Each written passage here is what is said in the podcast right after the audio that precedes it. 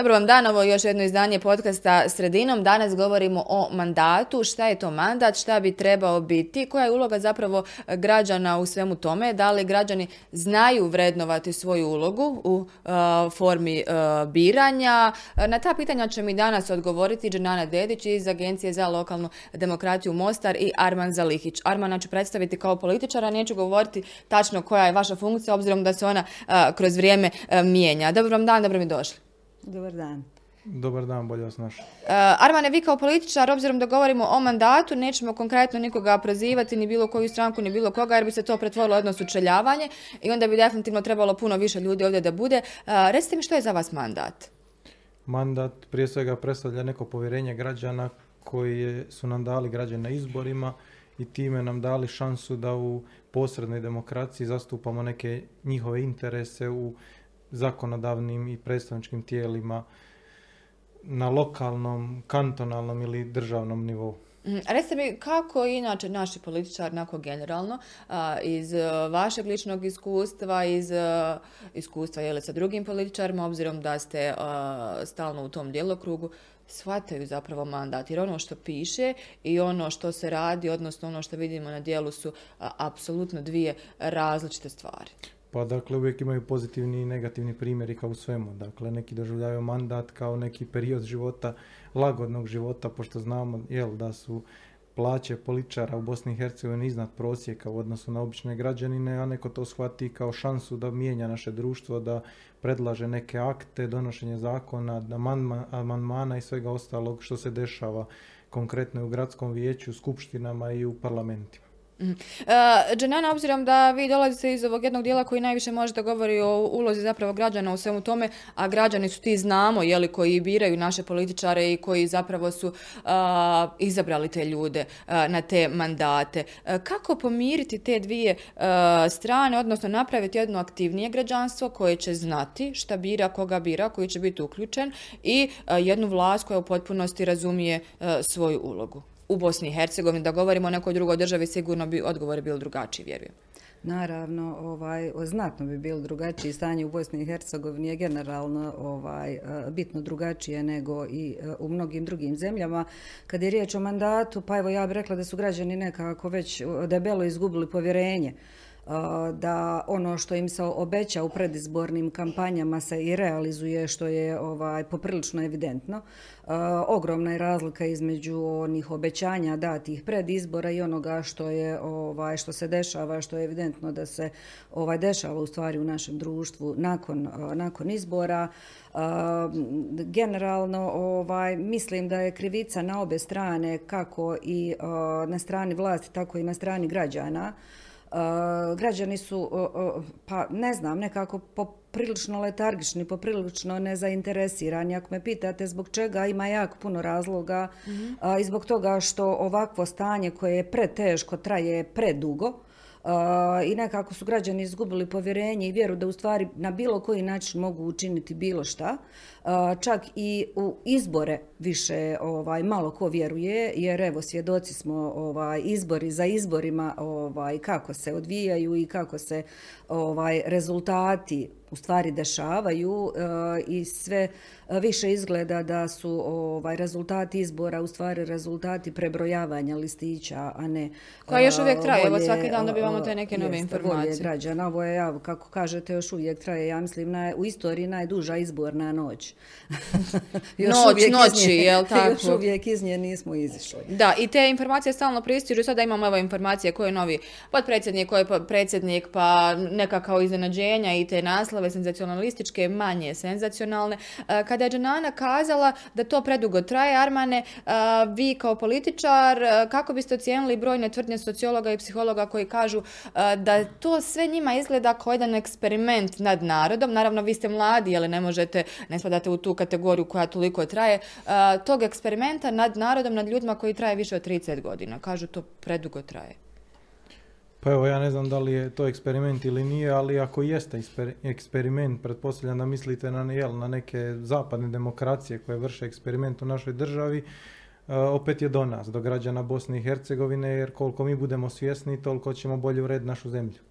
I isto tako slažem se s Džananom da koliko i do političara i apsolutno je i do građana jer ako građani daju nekom povjerenje da ih predstavlja, odnosno taj mandat, onda i građani trebaju biti aktivni, bar u smislu da prate e, rad e, onih zastupnika kojima su dali povjerenje, jer će doći moment za četiri godine kada će ih ponovno ocjenjivati na izborima, ali definitivno i ovaj dio se mora mijenjati moramo napokon dobiti izbore koji su jel, e, volja građana Bosne i Hercegovine, a ne volja nekih brojača. Pozivamo li onda mi kao građani, kao društvo, naše političare koji izaberemo, sada govorim kao mi, jel, kao uh, množinu, kao, kao društvo, cijelo, ne mislim samo na Mostar, nego na bilo koju uh, razinu vlasti, vlast na odgovornost i kod nas imamo neke sporadične proteste, imamo nešto što traje dan ili ne traje, pa imamo neko recimo okupljanje koje je vrlo malo, u nekim gradovima malo više i tako dalje. Vi kažete, treba se pratiti, trebaju se pratiti zastupnici, vijećnici, koga već biramo na bilo kojoj uh, razini vlasti. Što su radili te protekle četiri godine ili dvije godine, zavisno koji su ovaj uh, izbori. No mi kao da to ne pratimo pa što bude bolje i veći građanski aktivizam u našoj zemlji, to će politike biti bolje, jer će natjerati samim time građane uh, one koji sjede na političkim funkcijama da rade svoj posao ili će ih mijenjati. Danas imamo uh, neke i pozitivne i negativne primjere u, u tome. Vidjeli smo da se dešavaju pojedini skupovi i prosvjedi kao prosvjed dijel opozicije mm-hmm. zbog uh, brojanja glasova i nepravilnosti koje su se desile u, u izborima u Republici Srpskoj. Toga ima u drugim gradovima, mi smo još uvijek kao društvo nekako mirno, nismo ispoljili neku reakciju, ne kao političari, nego kao svi građani. O, pogotovo u Mostaru gdje su isto takve stvari događale, ali ja se nadam da će se svakim danom sve više ljudi jel, afirmirati, mada postoji ta neka uspavanost građana gdje su ljudi izgubili vjeru i gdje ljudi danas više gledaju kako otići iz Bosne i Hercegovine nego da se aktiviraju da mijenjaju neke stvari. Ali ja sam siguran da da, da aktiviranjem i, i, i građana e, da bi se promijenilo stanje u Bosni i Hercegovini jer ništa pojedinac ne može uraditi dok ne bude grupa nekih građana zastupala neke jel, zajedničke interese i suprostavila se nekoj vlasti. Mm, vaša agencija Dženjana pokušava to uraditi, napraviti to neko aktivnije građanstvo. E, koliko vam to uspjeva? Imate li e, neke podatke, neke feedbackove? Brojni su projekti koji radite, pokušavate ljude tako da kažemo svijestiti, posebno i onaj segment mladih. Kako to uopće ide ili ipak e, se svodi na ono što ovaj Arman kaže da nekako se gledaju kako otići odavde? Pa vjerujte da svi ti projekti koje, da, da ih sad nabra mm. ima jako puno, radimo dosta i sa lokalnim vlastima i sa civilnim društvom, ovaj, nekako u konačnici dovode do toga da treba, ovaj, da jako puno fali znanja, informacija, obrazovanja za građane prije mhm. svega, da bi mogli postati aktivni građani. ja vrlo često spominjem, ne znam, primjer žena Kruščice, koje mhm. jednostavno su ustale i rekle ne da ste me pitali, ne znam, prije 5-6 godina o aktivizmu građana u gradu Mostaru, rekla bi da ga nema, da su totalno letargični i da ne vjeruju. Međutim, u zadnjih nekoliko godina se to već mijenja. Imamo primjer Uborka, imamo primjer mm Bunskih kanala, imamo primjer gradnje na Bijelom brijegu, ima još nekoliko primjera, što u stvari pokazuje da se građani bude, da građani spoznaju način i put kako, da postaju svjesni svoje snage i potrebe da reaguju ali još uvijek jako puno nedostaje znanja da bi građani mogli zaista kompetentno da učestvuju u svim tim procesima donošenja odluka, oni moraju puno više da znaju. Kako ih osposobiti za to? Je li je zaduženo jednim dijelom za to možda formalno obrazovanje ili ne bismo to trebali prebacivati odgovornost na to ili je sve u ovom neformalnom, u projektima, u nekim edukacijama, u nekom osobnom aktivizmu svakog od nas, je li pojedinačno, da se pa Evo, zainteresiramo? Rekla bi da je kombinacija svega toga. Nažalost, formalno obrazovanje još uvijek se ne bavi puno time. Ne neformalno obrazovanje s druge strane se bavi poprilično i mislim da će kombinacija svega toga dovesti upravo do, tog, do te samosvjesnosti pojedinca. S jedne strane to, a s druge strane zaista teško stanje u društvu koje nas uvijek i ponuka na nekakvu, nekakvu reakciju da nešto promijenimo, onda tražimo način i kako. Ono što je po meni ključno je da se napravi sistem i što je po meni ključno da se radi na lokalu, u lokalnoj mm -hmm. zajednici, ono koliko mogu da vidim jer zadnjih zadnjih godina sam onako poprilično često i mnogo bila u situaciji da sam i u komunikaciji sa ovaj, evropskim institucijama i međunarodnom zajednicom. Mislim da su oni, čak i oni promijenili ovaj svoj pristup rada puno više od ozdo pre, mhm. prema gore nego... Od niže ka nego, više. Da, mhm.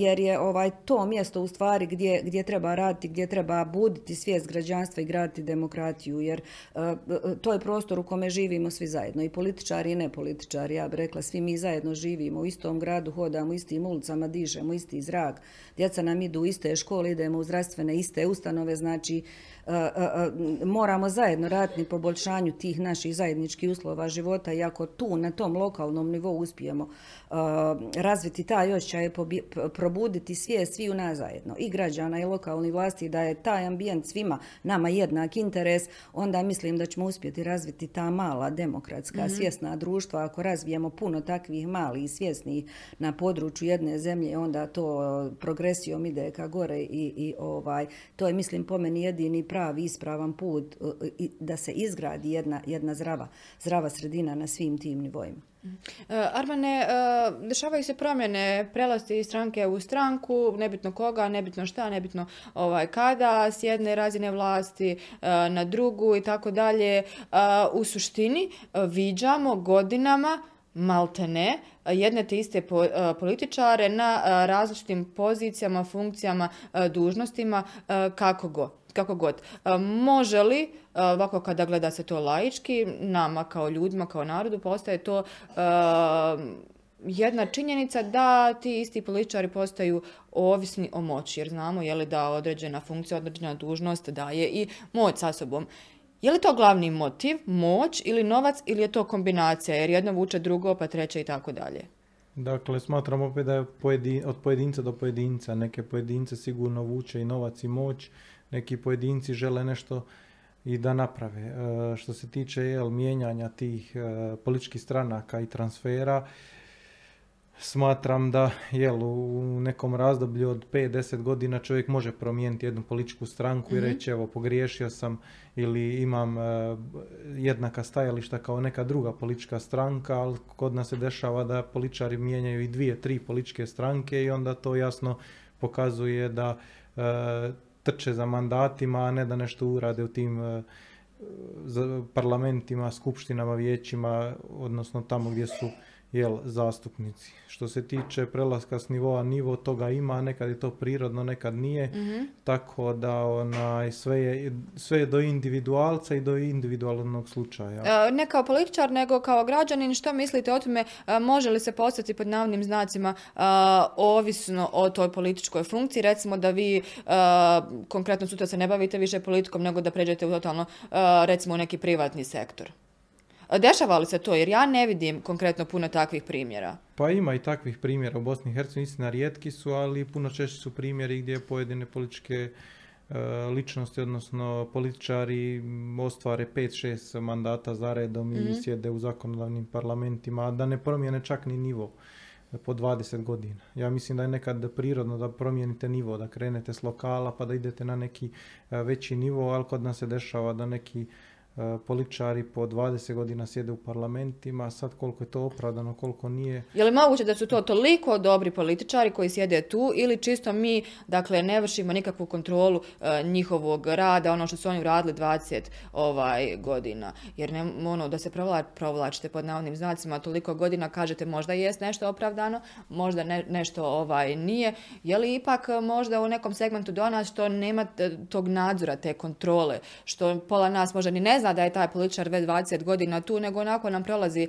kao neko TV lice više. Pa često političari prolaze uz legitimitet stranke, a ne vlastiti. Ima političara koji imaju jak rating i koji imaju mhm. glasove po 3-4 mandata i njih biraju građani i treba cijeniti ljude koji dobiju 20-30 tisuća glasova na, u svojoj lokalnoj mhm. jedinici i to nije sporno. Međutim, postoje ljudi koji prolaze sa nekih lista, kompenzacijskih lista ili uvijek kao nositelji e, lista političkih stranaka gdje imaju komotnu poziciju, gdje je vrlo teško nekog uh, uzdrmati. Uh, uzdrmati, tako je, pogotovo ovim novim izmjenama zakona gdje nekom drugom kandidatu treba 20% legitimiteta i glasova unutar stranke da bi preskočio onoga koji je ispred njega na listi. Mislim da taj prag treba smanjiti, a onda dovesti do ovo što je Đanana rekla, do transparentnih izbora, da onda dobijemo jel, stvarne rezultate izbora i mislim da bi onda i parlamenti drugačije izgledali. Vi ste negdje izjavili da su ovi izbori možda malo transparentniji u odnosu na prošle. šta to znači, u čemu se ta malo veća transparentnost ogleda po vama?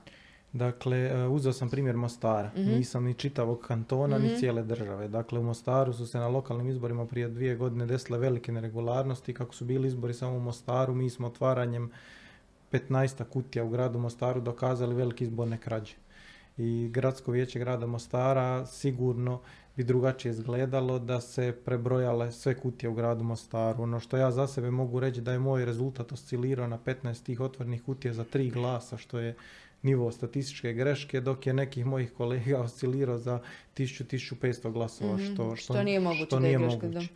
E, ove izbore nije bilo, e, mhm. jer vidi se to i statistički. E, nije bilo takvih e, neregularnosti što se tiče Mostara i mislim da je to doprinjelo više tome neki strah od mhm. prošlih lokalnih izbora i nekih negativnih publiciteta koje, koje su krađe donijele tim pojedincima, nego što nam izborni proces i izborni zakon puno bolji nego ranije. Ali se je dešavalo u drugim općinama i u HNK i vidjeli smo u Bosni i Hercegovini velike neregularnosti i mislim da nećemo to riješiti do onog momenta dok ne budemo imali te famozne skenere na biračkim mhm. mjestima na, ništa se neće promijeniti, dakle glasat ćemo na papiru, ali će skener brojati naše glasove i bit će nemoguće jel, lažirati izbor. Dok se to ne dogodi, e, Dženana, što nam je sa mladim ljudima? Vi radite dosta i sa njima. Negdje sam, e, kad sam gledala ove ankete, što poslije izbora, što neki razgovora, mladi kažu neki, pa izašli smo eto čisto onako da nam se ne ukrade glas, nemaju ni nekog favorita, niti nešto poznaju, jeli, e, koga uopće biraju, šta biraju, ovaj, možda čak ni te kandidate na tim listama a oni su vrlo bitan segment odlučivanja. Čak su mnogi političari u svojim predizbornim kampanjama baš se fokusirali na, na mlade ljude i vrlo često su ih ovaj, spominjali. Kakvi su vaši podaci, koliko uopšte žele da učestvuju u stvaranju tog demokratskog društva, a u suštini pretpostavka demokratskog društva je smjena vlasti? Pa ja bih rekla da su oni onako ogledalo društva zaista su ogledalo društva, tako da ovaj, ima jedan broj mladih koji su onako poprilično politički obrazovani, ali mhm. su oni uglavnom obrazovani od strane političkih partija i to su... To su ovaj, Aktivni sudionici, dakle. To su mladi kadrovi i ovaj, pristalice tih političkih partija.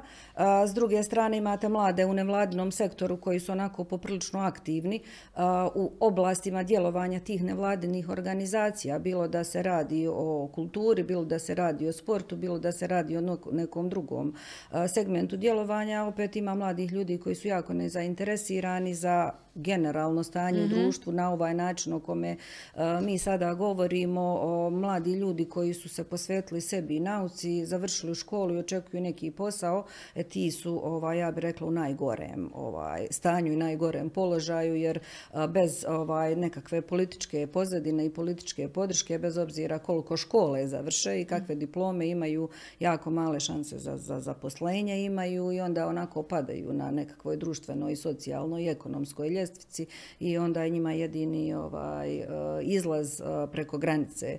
Ovaj, tako da evo nekako kažem, oni su ovaj, ogledalo ogledalo, stvarno ogledalo društva, tako da ovaj, nije ih lako ni animirati, nije ih lako mhm. ni zainteresirati jer je stvarno ovaj, e, uslovi života za mlade ljude nisu nimalo dobri. Što se tiče izbora, i tu apsolutno ih ne krivim što nisu zainteresirani. Arman je pomenuo lokalne izbore u gradu Mostaru. Mi smo radili ovaj, u saradnji sa koalicijom pod lupom nadgledanja mm lokalnih izbora u gradu Mostaru. Znači preko 150 biračkih mjesta za razliku od ostalih gradova gdje se izabere po 10, 15, 20 biračkih mjesta. U gradu Mostaru smo posmatrali svi 150. Imali smo preko 700 registrovanih posmatrača, odabrali smo ih 273. Svi su prošli našu edukaciju, znači nas troje iz Agencije lokalne demokratije smo obavili taj rudarski silni posao. radili su dvije smjene taj izborni dan, pratili smo cijeli izborni proces u trajanju od dva mjeseca i taj dan i tu noć i vidjeli smo svaku izbornu nepravilnost. Znači, naši posmatrači su prijavili nama svaku izbornu nepravilnost, mi smo to proslijedili dalje u koaliciji pod lupom. Je li bilo nekih pritisaka na njih? Pa ne, na mhm. njih Nije bilo prijavljeno na, ništa? Ne, na, na njih kao posmatrače pritisaka mhm. nije bilo ovaj, ali ovaj, sve izborne nepravilnosti, nepravilnosti su prijavljene i zato s razlogom kažem da ovaj, rezultati izbora ne samo mostarskih nego generalno i drugih i, i, i ovaj, ovih posljednjih eh, na nacionalnom nivou eh, su najmanje, ne, pa, ne najmanje, ali eh, čini mi se puno više rezultat prebrojavanja.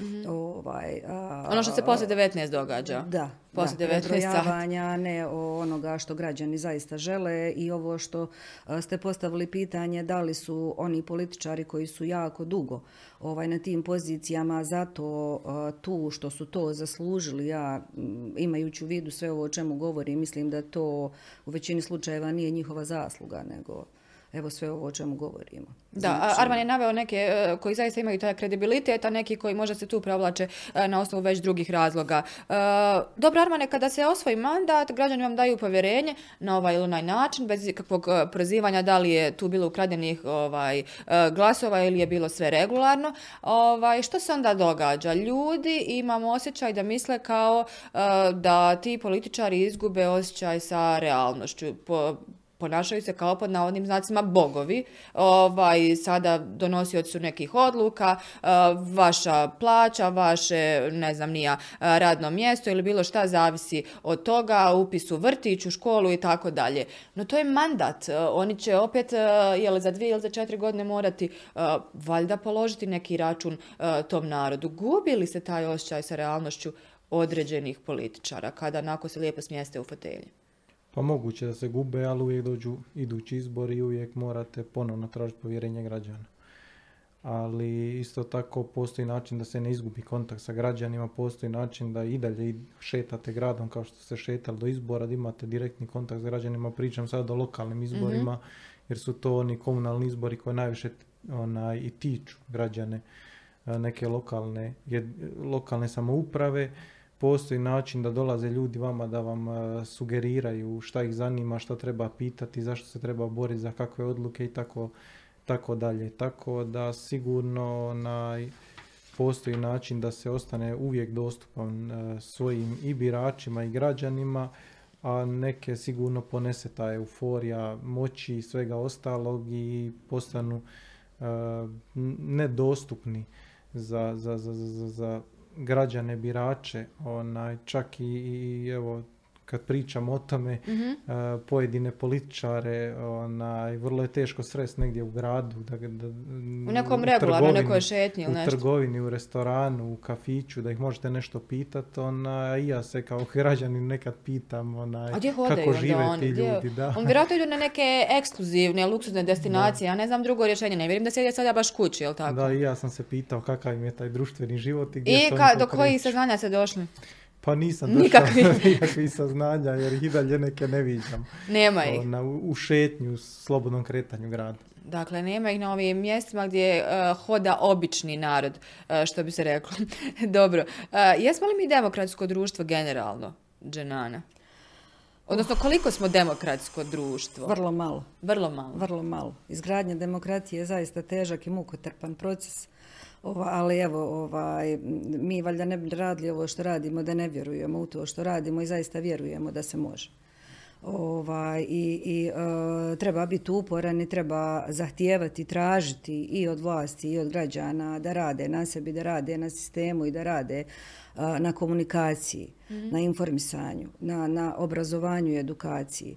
Ovo što govorimo o neaktivnosti građana, pa građani čini mi se vrlo malo i znaju ovaj, o, o načinima kako mogu doći do, do lokalnih vlasti, iako to tamo negdje transparentno i stoji na web stranicama gradskih uprava, da imaju... Ovaj, Jesmo li toliko neobrazovani, needucirani ili samo nezainteresirani? Pa evo ja bih rekla kombinacija svega. Iz nezainteresiranosti u stvari slijedi sve to Ovaj, mislim da građani treba imati te osnovne informacije i zainteresirati se da a, ako stoji na web stranici grada Mostara ili bilo koje lokalne samouprave, da tamo svake srijede od toliko do toliko sati sjedi tamo jedan vijećnik i čeka da taj građanin dođe i da ga nešto pita i taj vijećnik čeka, a nijedan građanin ne dođe, mislim da je to malo i do nas.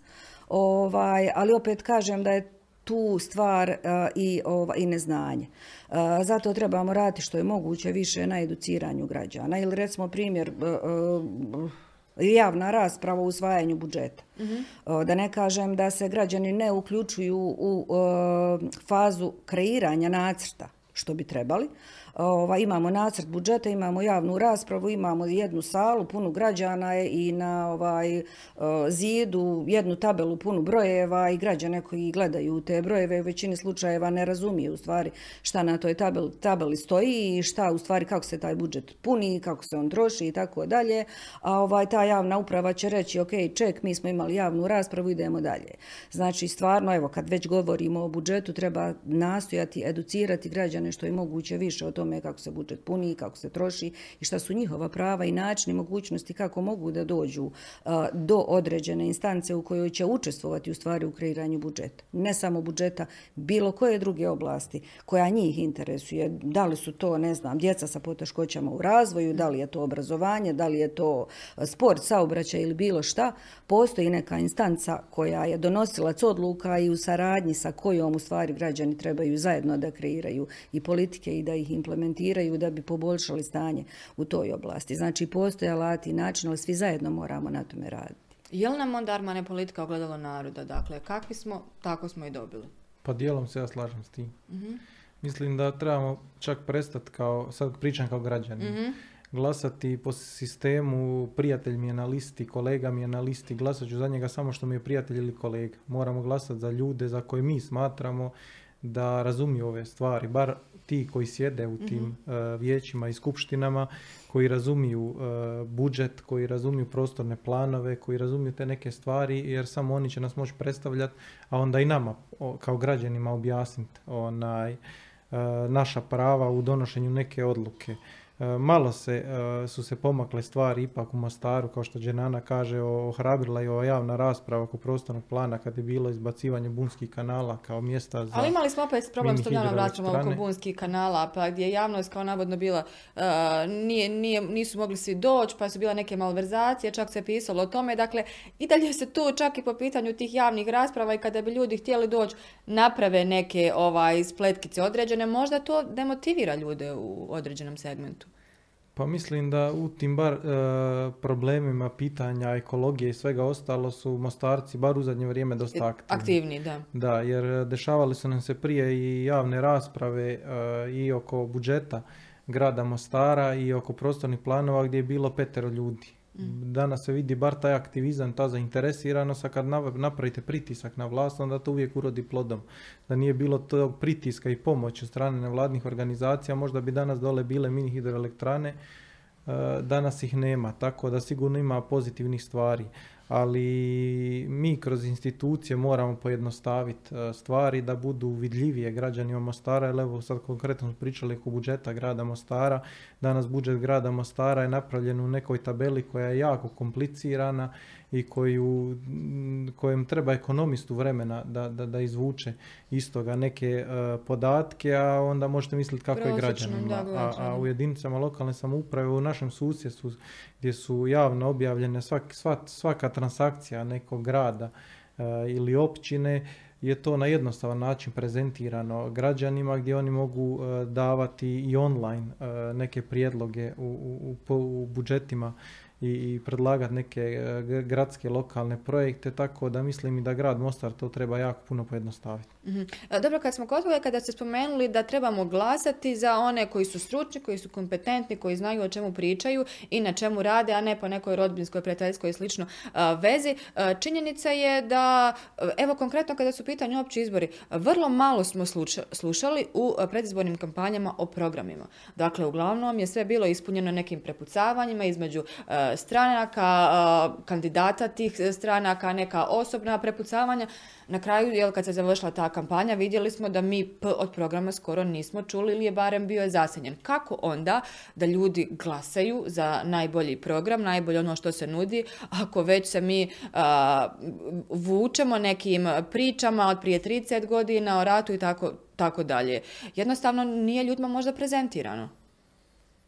Dakle, svi su opet odgovorni pomalo. I političari, i rekao bi sad i mediji, i građani. Dobro. Jednostavno te teme od prije 30 godina uh, nevjerovatno su aktualne i dan danas i nevjerovatno su zanimljivi i medijima i građanima. Kao da neće prestati nikada biti Tako je, non stop neka prepucavanja. A one teme koje su složenije, a, koje više utječu na, na, na život građana. Kao što je budžet, ovo što govorite, javne rasprave. Dobiju manje, e, manje e, prostora, a i manje zanimaju građane. Jer vi ako date sutra neku zapaljivu e, izjavu, izaćete na svim medijima i čitat će vas svi građani, a ako date neku izjavu vezano za neki projekat ili za prihodovnu, rashodovnu stranu nekog gradskog budžeta, manji će broj ljudi pročitati tu mhm. objavu, ali mislim da trebamo težiti nekako prema tome i povećavati važnost takvih životnih pitanja i da, da ćemo tek tad doći do nekog, do nekog cilja. Možda pojednostaviti ljudima nekako kako da dođu do tog znanja e, koje konkretno je recimo Armanova kompetencija, za što će vam on biti dobar ako bude u gradskom vijeću, za što će vam Dženana, sada ja jel ovo ovako e, karikiram i tako dalje, da ljudi ne bi lutali u tom smislu i da ne bi onda jeli e, pod navnim znacima padali na ove senzacionalističke izjave naših političara koji to vrlo dobro rade već 30 ovaj, godina, nego da se fokusiramo na ono što je bitno. Naravno, davati osnovne informacije vrlo jednostavno i vrlo jasno i prihvatljivo običnom čovjeku ovaj, da može da shvati i, i, da zna da dobije informaciju na pravo vrijeme i, i na pravi način, kome da se obrati, tačno na koji broj telefona, na koja vrata da pokuca ako treba da mu se promijeni sijalica koja je pregorila u njegovoj ulici. Banaliziram, ali opet kažem, to je taj lokalni nivo na koji nas građane interesuje, a opet i to je taj lokalni nivo gdje učimo u stvari kako da kucamo na vrata ovaj, lokalnim vlastima pa ćemo tako znati pokucati na vrata i, ovaj, i, i, i visoke politike. E, I mislim na sreću e, da se puno toga i može uraditi na lokalnom nivou bez visoke politike i bez nekakvog interesa određenih političkih opcija, jer taj lokalni nivo je jednak, naš zajednički lokalni mali život je jednak interes svi u nas, bez obzira kojoj politici pripadamo. Tako da, ovaj, a što se tiče generalnog stanja i, političke slike države, to je već politička volja i tu, je, tu, je, tu su već ta velika zatezanja. Evo sad nam je Evropska unija malo odškrinula ta vrata, ali opet kažu da, da nas neće baš tako opustiti kao što mi mislimo da je Ukrajina puštena, ne oni kažu da su ovaj, dobili jasne zadatke koje su obavili, sad su nama dali te jasne zadatke, od onih 14 sveli su na 8 i kažu vi ćete to morati uraditi, znači opet će se sve to morati uraditi u kancelarijama naših ministarstava, naših ovaj, javnih uprava, gdje će ljudi koji tamo sjede i primaju platu morati uraditi te određene stvari. No mi to moramo godinama uraditi, mi moramo sprovoditi presude Ustavnog suda pa i ne sprovodimo. Mi svašta nešto moramo, ali u dijelima to nemamo. Dobro, komplicirana smo država, to znamo. No za kraj ja bih voljela da napravimo jeli, neku završnicu, odnosno da okružimo tu priču s pitanjem imamo li argumenata valjanih, ne onih površnih, rekla bi, da budemo pozitivni u smislu um, ove teme, ne samo naših prioriteta, nego generalno budućnosti naše države, pa i ovog odnosa jel, sa uh, vlast, građani i obratno? Pa uvijek ima, da mislim da, da, da, da ne vidim neku pozitivnu budućnost, ne bi se ni bavio politikom. Onaj, smatram da moramo gledati pozitivno na stvari, da trebamo učiniti maksimalno uh, do nas da bi promijenili neke stvari. Tako smo, evo, pričali smo o izbornim krađama, tako smo i motivirali naše posmatrače evo vi samo učinite na jednom biračkom mjestu da bude pošteno i vi ste za ovo društvo nešto uradili. Neko će učiniti, koraka, da. Tako je, neko će učiniti da jedno biračko mjesto bude pošteno, neko će predložiti neki zakon u skupštini, a neko će nas voditi u ovaj put prema europskim integracijama, ali svi se nekako moramo trgnuti uh, iz, iz tog stanja da se ništa ovdje ne može promijeniti i to nam je neki put jel, za budućnost. Ja se slažem u potpunosti ovaj, da, da tako ne mislim, ne bi ni radila ovo što radim, ni ja, ni, ni moj tim.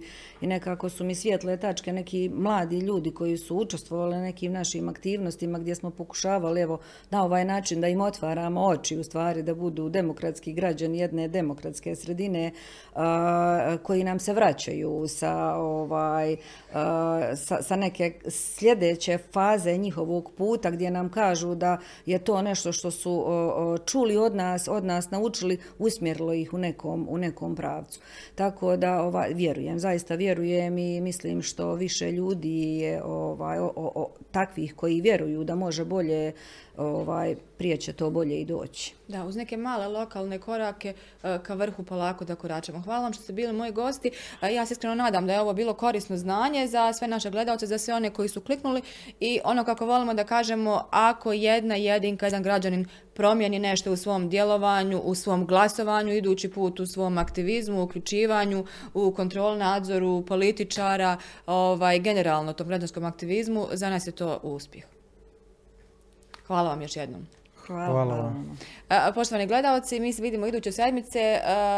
Ne znam koja će nam tema biti, ali evo vidjet ćemo. Nadam se nešto korisno za vas opet. Doviđenja.